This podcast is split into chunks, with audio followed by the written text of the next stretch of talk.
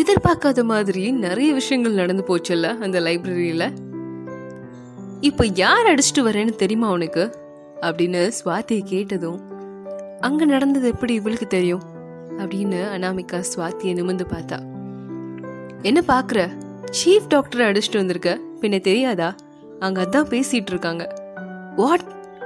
இப்போதான் அனாமிகா மைண்ட்ல, ஓ அன்னைக்கு கூட ஹாஸ்பிட்டல்ல யாரோ சீரியஸா இருந்தாங்க, அதான் அவர் வந்தாரா, நம்ம தப்பா எதுவும்.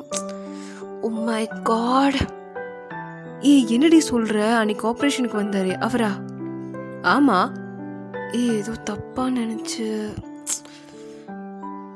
சரி விடு, அடிக்கிறதுக்கு முன்னே யோசிச்சிருக்கணும். நாளைக்கு அவரை நேரில் மீட் பண்ணிக்கலாம், சரியா? ம். சுவாதி அங்கே இன்னொரு டாக்டர் கிட்ட கேட்டு பிரணவோட அட்ரஸ் வாங்கிட்டு வந்துட்டா. ரொம்ப பெரிய தப்பு பண்ணிட்டோமோ அப்படின்னு நைட்டெல்லாம் அனாமிகாவுக்கு தூக்கமே வரல. என்னதான் புரண்டு புரண்டு படுத்தாலும் அவளுக்கு அந்த இன்சிடென்ட் தான் ஞாபகம் வந்துட்டே இருந்துச்சு.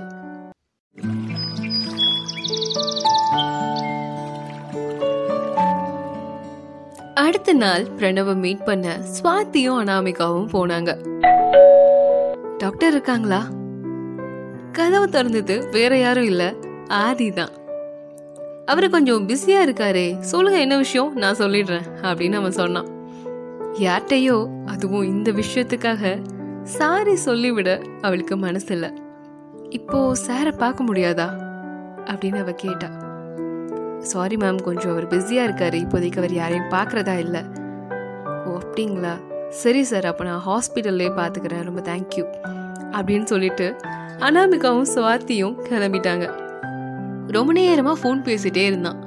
ஃபோனை வச்சுட்டு ஆதிட்ட சொன்னா, மச்சான் ஐம் கோயிங் டு சிங்கப்பூர்டா, ஒர்க் வந்திருக்கு. ஓ அப்படியா, சூப்பர், போயிட்டு வா, கொஞ்சம் ரிலாக்ஸாகவாது இருப்பேன். ம். அப்படியே நாட்கள் போச்சு. நிறைய டைம் அனாமிகா ட்ரை பண்ணான், ஆனால் அவன் ஊர்லேயே இல்லை அப்படின்றதால அவனை ரீச் பண்ணவே முடியலை.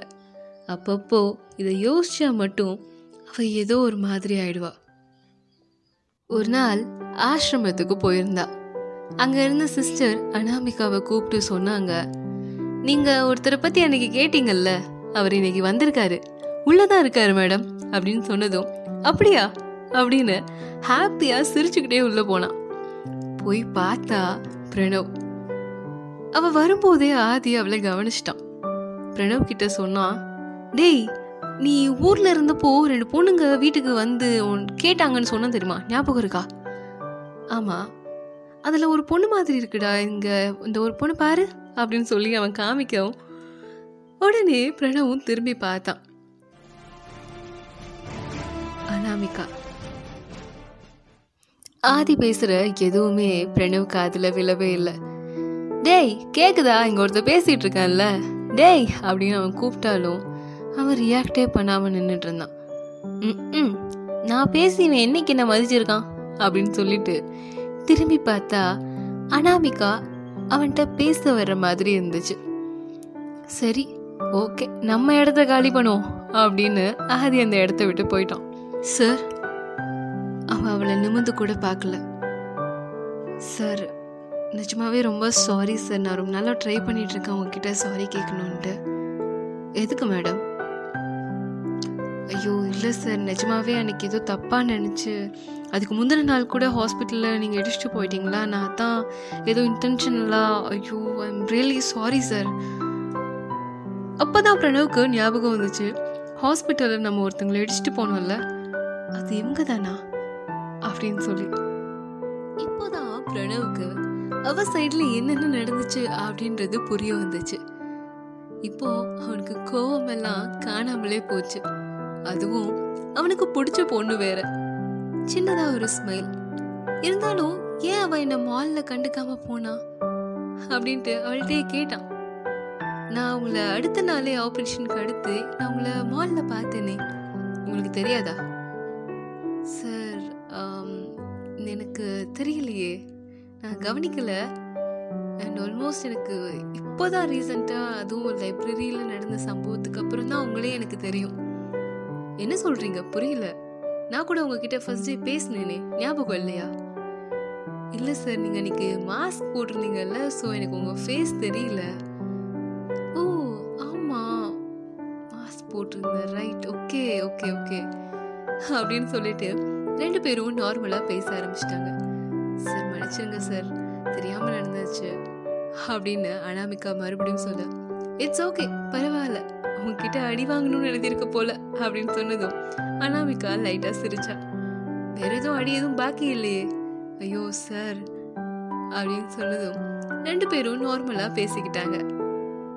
ஆதிக்கு கால் பண்ணி, டேய் கார்ல ஒரு பார்சல் இருக்கும் எடுத்துட்டு வாயேன். சரிடா இந்த வரேன் அப்படின்னு சொல்லிட்டு ஆதியும் எடுத்துட்டு வந்தான். அதுல கேக் இருந்துச்சு. அதை எடுத்து அனாமிகா கிட்ட கொடுத்து, இதாங்க எடுத்துக்கோங்க. என்ன சார் என்ன விசேஷம்? என் பர்த்டே அப்படின்னு சொன்னதும் ஹாப்பி பர்த்டே சார் அப்படின்னு சொல்லி கை கொடுத்தா. அந்த ஒரு செகண்ட் மனசு தடுமாறும், அது நினைச்சா நேரம் மாறும், மயக்கம் இருந்தாலும் ஒரு தயக்கம் தட போடும். சரி சார் அப்படி நானும் கிளம்புறேன், ஏற்கனவே டைம் ஆச்சு, உங்ககிட்ட பேசுனது கொஞ்சம் ரிலீஃபாக இருக்கு, ரொம்ப தேங்க்ஸ் சார் அப்படின்னு அனாமிகா கிளம்ப போனா.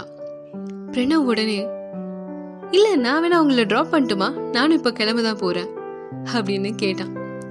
இல்லை இல்லை பரவாயில்ல சார், பக்கத்தில் தான் ஸ்ட்ரீட்டு, ஸோ நான் பார்த்து போய்க்குவேன், ஒன்றும் ப்ராப்ளம் இல்லை அப்படின்னு அனாமிகா கிளம்பி போயிட்டான்.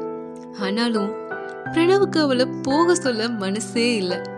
அவள் போகிற வரைக்கும் அவளே பார்த்துட்டு நின்னான்.